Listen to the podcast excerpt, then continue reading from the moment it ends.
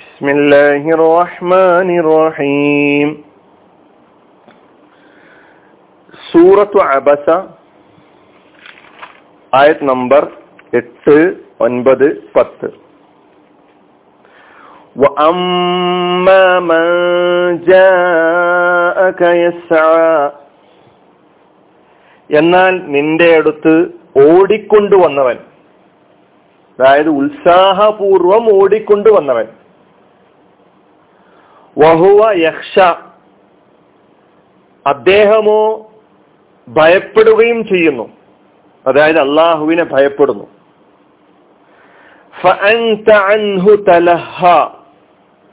അപ്പോൾ നീ അദ്ദേഹത്തിന്റെ കാര്യത്തിൽ അശ്രദ്ധ കാണിക്കുന്നു. അമ്മ എന്നാൽ മഞ്ചാക്ക നിന്റെ അടുക്കൽ വന്നവൻ. നിന്റെ അടുത്ത് വന്നവൻ. യസ് ഓടിക്കൊണ്ട്. ഉത്സാഹപൂർവം ഓടിക്കിതച്ചു വന്ന ആൾ വഹുവ അവനാകട്ടെ അദ്ദേഹമാകട്ടെ. യക്ഷ ഭയപ്പെടുന്നു അള്ളാഹുവിനെ ഭയപ്പെടുന്നു. അപ്പോൾ നീ അൻഹു അയാളുടെ കാര്യത്തിൽ. അല്ലെങ്കിൽ അദ്ദേഹത്തിൽ നിന്നും. തലഹ നീ അശ്രദ്ധ കാണിക്കുന്നു. കഴിഞ്ഞ മൂന്നായത്തുകൾ നമ്മുടെ മുമ്പിലുണ്ട്.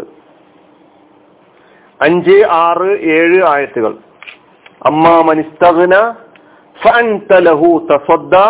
വമാ അലൈക അല്ലാ അതേത് വിഭാഗത്തെ കുറിച്ചാണ് പറയുന്നത് പറഞ്ഞത് എന്നും നമ്മുടെ മുമ്പിലുണ്ട്. ഇവിടെ അബ്ദുല്ലാഹിബിന് ഉമ്മ മക്തൂം. അദ്ദേഹത്തെ കുറിച്ചാണ് പറയുന്നത്. അദ്ദേഹത്തോട് നബിസല്ലാ അലിസ്വല്ലമ തങ്ങൾ സ്വീകരിച്ച നിലപാട് അപ്പോൾ എന്തായിരുന്നു? ആ സന്ദർഭത്തിൽ എന്തായിരുന്നു? എന്നും വ്യക്തമാക്കി തരുന്നു. ഇനി നമുക്ക് പദങ്ങളിലെ ഓരോന്നിലേക്കും കടക്കാം. വാവ് അസുഫാൻ അതായത് നേരത്തെ പറഞ്ഞിട്ടുള്ള ജുംലകളിലേക്കാണ് ഈ ജുംലകളുടെ ഈ സെന്റൻസുകളുടെ ഈ ആഴ്ചകളുടെ അച്ചഫ് ചേർത്തിട്ടുള്ളത് അമ്മാമൻ ജാഅക അത് അമ്മാമൻ ഇസ്തഹന പോലെ തന്നെ മനസ്സിലാക്കേണ്ട ആ ഭാഷാപരമായ സംഗതികളൊക്കെ അതിൽ അടങ്ങിയിട്ടുണ്ട്. അമ്മ എന്ന് പറഞ്ഞാൽ എന്താണ് കഴിഞ്ഞ ക്ലാസ്സിൽ മനസ്സിലാക്കിയിട്ടുണ്ട് അത് തന്നെ ഇവിടെയും മനസ്സിലാക്കുക. മൻ എന്ന് പറഞ്ഞാൽ കഴിഞ്ഞ ക്ലാസ്സിൽ മനസ്സിലാക്കിയിട്ടുള്ള അതേപോലെ ഇസ്മു മൗസൂലയാണ്. ജാഅക. ജാഅക മാലിയ ജാ എന്നുള്ളത്. രണ്ട് കലിമത്തുകളുണ്ട്. ഒന്ന് ജാ എന്ന മാലയാഫിയലും പിന്നെ ക എന്ന നമീറും. അതിനാണ് താങ്കളുടെ അടുക്കൽ ഇപ്പൊ ജാ ക ജാ എന്ന് പറഞ്ഞാൽ ഫിയോൽ മാലി ജാ യജീഉ അത് നേരത്തെ വന്നിട്ടുണ്ട് പഠിച്ചിട്ടുണ്ട്. പിന്നെ ഉള്ളത് യശ എങ്ങനെയാണ് അദ്ദേഹം താങ്കളുടെ അടുക്കൽ വന്നിട്ടുള്ളത്? അദ്ദേഹം വന്ന അവസ്ഥ വിശദീകരിക്കുകയാണ്. ഏതവസ്ഥയിലാണ് വന്നത് എങ്ങനെയാ വന്നിട്ടുള്ളത്? യസ് ആ ഉത്സാഹപൂർവം ഊടിക്കിതച്ച് കൊണ്ടാണ് വന്നിട്ടുള്ളത്. ത്യധ്വാനം ചെയ്ത് വന്നിരിക്കുകയാണ്. സത്യാന്വേഷകനായിട്ട്. യസ് ആ എന്നത് മുലാരിയ ഫേലാണ് ഈ എസ് ആ എന്നത് ഫേലാന്ന് നമുക്ക് മനസ്സിലാക്കാം അപ്പൊ ആ സെന്റൻസ് ഉണ്ടല്ലോ. ഫേലിയായ ജുംല. അത് ഒരു ഹാലിന്റെ അർത്ഥത്തിലാണുള്ളത്. ഹാലാണത്. അതായത് ആ മനുഷ്യൻ അബ്ദുല്ലാഹിബിൻ ഉമ്മ മക്തൂം റലിയല്ലാഹുനു റസൂലുള്ളാഹി സല്ലല്ലാഹി അലൈഹി സ്വലമയുടെ അടുക്കൽ വന്നിട്ടുള്ള ഏതവസ്ഥയിലാണ്? ആയിട്ടാണ് വന്നിട്ടുള്ളത്. എന്ന മാലിയായ ഫേലിന്റെ മുലാരിയാണ് യസ് ആ മുലാരിയായ ഫേലാണ് യസ് ആ അതിന്റെ മസ്ദർ സായൻ ഫഹുവ സായിൻ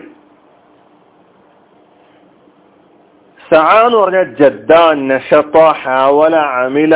ഇങ്ങനെയുള്ള അത്യധ്വാനം ചെയ്തു പ്രവർത്തിക്കുക ഓടി പരിശ്രമിച്ചു ഉത്സാഹപൂർവം പരിശ്രമിച്ചു എന്നെല്ലാമാണ് അതിന്റെ അർത്ഥം. സയ്യന് സഫ മർവക്കിടയിലുള്ള ആ കർമ്മത്തെ സഴി എന്നാണ് പറയുന്നത്. ഹജറ ഉത്സാഹപൂർവം അത്യധ്വാനം ചെയ്തത് എന്തൊരു പ്രതീക്ഷയോട് കൂടിയാണ് എന്ത് അന്വേഷിച്ചുകൊണ്ടാണെന്നൊക്കെ നമുക്കറിയാം. അപ്പൊ ഇദ്ദേഹം വന്നിട്ടുള്ളത് യസാ ആയ അവസ്ഥയിലാണ്. വഹുവ യക്ഷ വീണ്ടും അദ്ദേഹത്തിന്റെ അവസ്ഥ രണ്ടാമത്തെ അവസ്ഥ പറയാണ് അദ്ദേഹം ആവട്ടെ യക്ഷ ഭയപ്പെടുകയും ചെയ്യുന്നു. അള്ളാഹുവിനെ ഭയപ്പെടുന്ന അവസ്ഥയിലാണ് വന്നിട്ടുള്ളത്. ഇവിടെയും വാവ് കഴിഞ്ഞ ക്ലാസ്സിൽ ഇതേപോലെ പറഞ്ഞതുപോലെ അതായത് ഹാൽ എന്ന അർത്ഥത്തിൽ അവസ്ഥ എന്ന നിലയ്ക്ക് ജുംലയെ മൊത്തത്തിൽ അവസ്ഥ എന്ന അർത്ഥത്തിൽ മാറ്റുന്ന ഒരു വാവാണ് ഇവിടെ വന്നിട്ടുള്ളത്. ഹുവ അദ്ദേഹമാക അതുകൊണ്ടാണ് വഹുവക്ക് അദ്ദേഹമാകട്ടെ. അദ്ദേഹം ഏതവസ്ഥയിലുമാണ് യക്ഷ ഭയപ്പെടുന്ന അവസ്ഥയിലാണ്. ഹുവ എന്നത് ലമീർ. ഹുവ എന്ന് പറഞ്ഞാൽ ആരാണ്? അബ്ദുല്ലാഹിബിൻ ഉമു അക്തും ഖഷിയ എന്നതിന്റെ മുതാരിയാണ് യക്ഷ ഖഷിയ യക്ഷ ഖഷിയതൻ വഖഷിയൻ ഫഹുവ ഖാഷിൻ എന്ന് പറഞ്ഞാൽ ഖാഫ ഭയപ്പെട്ടു എന്നാണ് അർത്ഥം. അതായത് വഹുവ യക്ഷ അള്ളാഹുവിനെ ഭയപ്പെടുന്നവനായ നിലക്കാണ് വന്നിട്ടുള്ളത്.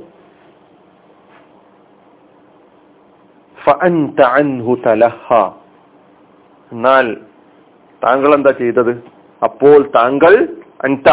ഫഅൻത അൻഹു തലഹ ഫഅൻത ലഹു തസദ്ദ കഴിഞ്ഞ ആയത്തിൽ ഏഴാമത്തെ ആയത്തിൽ മനസ്സിലാക്കിയിട്ടുള്ള ആ പ്രയോഗം ആ രീതി അതേ രീതി തന്നെയാണ്. ഫഅൻത അൻഹു തലഹ ഫഅൻത ലഹു തസദ്ദ ഫ ജവാബിൽ വന്നിട്ടുള്ള ഫ ആണ്. അൻത താങ്കൾ അൻഹു. നേരത്തെ ലഹു ആണെങ്കിൽ ഇവിടെ അൻഹു ആണ്. അൻഹു എന്നതിന് എന്താ അർത്ഥം പറഞ്ഞത്? അൻഹു തലഹ അദ്ദേഹത്തിൽ നിന്ന് അദ്ദേഹത്തിന്റെ കാര്യത്തിൽ അദ്ദേഹത്തെ തൊട്ട് തലഹ അശ്രദ്ധ കാണിക്കുന്നു. എന്നാണല്ലോ. താങ്കൾ അശ്രദ്ധ കാണിക്കുന്നു. അപ്പൊ അൻഹു എന്ന ഈ അൻ എന്ന ജറിന്റെ അക്ഷരവും ഹു എന്ന ലമീറും അങ്ങനെയാണ് ജാറു മജുറൂർ എന്ന് പറയുന്നത്. ഇതിന്റെ ബന്ധം തലഹയുമായിട്ടാണ് നേരത്തെ നമ്മൾ ഫാൻതലഹു തസദ്ദയിലെ ലഹുവിന്റെ ബന്ധം തസദ്ദ എന്ന ഫിയലുമായിട്ടാണ് അങ്ങനെ അർത്ഥം പറഞ്ഞപ്പോ തസദ്ദ ലഹു അല്ലെ? അതേപോലെ തലഹ എന്നതുമായിട്ടാണ് ശേഷം പറഞ്ഞ തലഹ എന്ന ഫേലുമായിട്ടാണ് അൻഹുവിന്റെ ബന്ധം. തലഹ എന്നത് മുലാരായ ഫേലാണ്. ഇതിലും ഒരു താ കളയപ്പെട്ടിട്ടുണ്ട്. കഴിഞ്ഞ ക്ലാസ്സിൽ മനസ്സിലാക്കിയതുപോലെ തസദ്ദയിൽ ഒരു താ കളയപ്പെട്ടതുപോലെ തന്നെ തലഹയിലും ഒരു താ കളയപ്പെട്ടിട്ടുണ്ട്. അപ്പൊ തലഹയുടെ യഥാർത്ഥ രൂപം തതലഹ എന്നാണ്. തതലഹ താങ്കൾ അശ്രദ്ധ കാണിക്കുന്നു. തതലഹ അപ്പൊ പറയാനുള്ള എളുപ്പത്തിന് വേണ്ടി തഖ്ഫീഫിന് വേണ്ടി ആണ് ഒരു താ കളയപ്പെട്ടിട്ടുള്ളത്. തലഹ എന്നത് മാലി അതിന്റെ മുനാരി യതലഹ. ഈ യതലഹയിൽ നിന്നാണ് തതലഹയിൽ എത്തിയത്. ഈ തതലഹയിൽ നിന്ന് ഒരു താ കളയപ്പെട്ടതായ നിലയ്ക്ക് ആയത്തിൽ വന്നു തലഹ. താങ്കൾ അശ്രദ്ധ കാണിക്കുന്നു. അവഗണിക്കുക അശ്രദ്ധ കാണിക്കുക. പത്താമത്തെ ആയത്ത് വരെ എത്തി.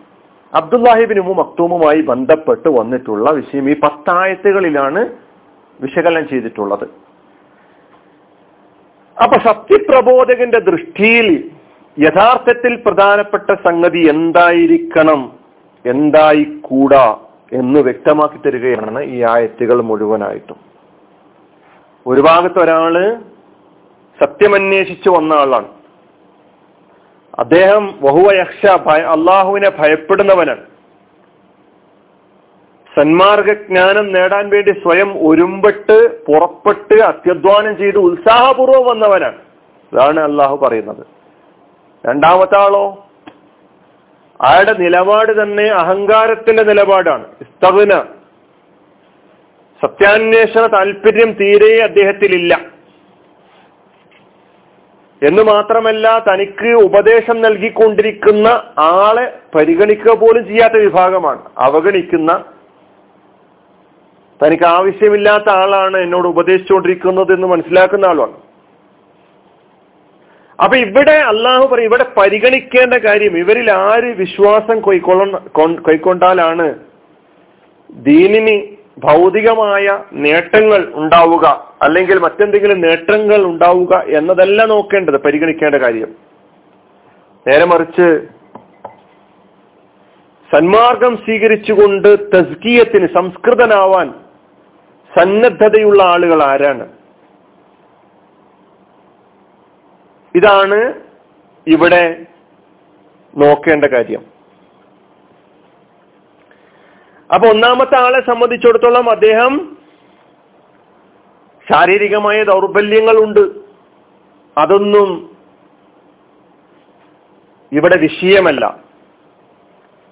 ഏത് അവസ്ഥയിലുള്ള ആളായിരുന്നാലും പ്രത്യക്ഷത്തിൽ വലിയ സേവനമൊന്നും ചെയ്യാൻ അദ്ദേഹത്തിന്റെ ശരീരപ്രകൃതം മുന്നിൽ വെച്ചുകൊണ്ടൊന്നും കഴിയാത്ത ആളുകളായിരുന്നാൽ പോലും സത്യ അന്വേഷകനായി വന്നവനാണെങ്കിൽ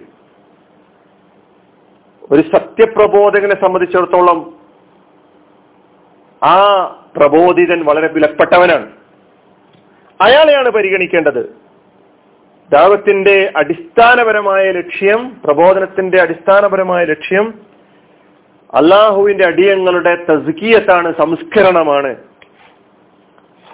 രണ്ടാമത്തെ വിഭാഗത്തെ സംബന്ധിച്ചിടത്തോളം അവർ സമൂഹത്തിൽ വലിയ ശക്തരായ സ്വാധീന ശക്തിയുള്ള അധികാര ശക്തിയുള്ള ആളുകളൊക്കെയാണ്.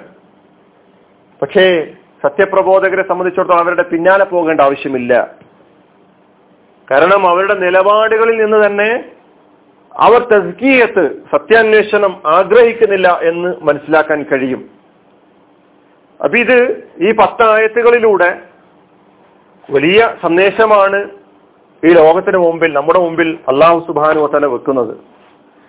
ഇതിൽ പറഞ്ഞ കാര്യങ്ങൾ ഞാൻ കൂടുതൽ വിശദീകരിക്കാതെ തന്നെ നമ്മുടെ മനസ്സുകളിലൊക്കെ തന്നെ പല കാര്യങ്ങളുമായി ഇടപെടുമ്പോൾ നാം പലതിനെയും അവഗണിക്കാനും പലതിനെയും സ്വീകരിക്കാനും പല താല്പര്യങ്ങളുടെ പേരിൽ അവഗണിക്കുകയും സ്വീകരിക്കുകയും ചെയ്യുന്ന നിലപാടുകൾ കാണുക. അവിടെയൊക്കെ തന്നെ നാം സ്വീകരിക്കുന്ന നിലപാടുകൾ ഏത് അടിസ്ഥാനത്തിലാണ് എന്ന് പരിശോധിക്കേണ്ടതുണ്ട്. ഇത് ലോകാവസാനം വരെ പാരായണം ചെയ്യപ്പെടുന്ന ആയത്തുകളായിട്ട് ഖുർആാനിൽ ഉണ്ടാകണമെന്ന് അള്ളാഹു തീരുമാനിച്ചിട്ടുണ്ടെങ്കിൽ ലോകാവസാനം വരെ ഖുർആാനിന്റെ അനുയായികൾ എന്ന നിലയ്ക്ക് ലോകത്ത് രംഗത്ത് വരാനുള്ള ആളുകൾക്ക് മുഴുവനും പാഠമായിരിക്കണം അവരുടെ ജീവിതത്തിലും അവരുടെ പ്രവർത്തനത്തിലും അവരുടെ പ്രബോധന പ്രവർത്തനങ്ങളിലും അവരുടെ നിലപാടുകളിലും നിലപാടുകളിലും ഇടപാടുകളിലും ഇത്തരം നിലപാടുകൾ ഇത്തരം രീതികൾ സ്വീകരിക്കാൻ പാടില്ല എന്ന് പഠിപ്പിക്കുകയും ചെയ്യുന്നുണ്ട് എന്ന്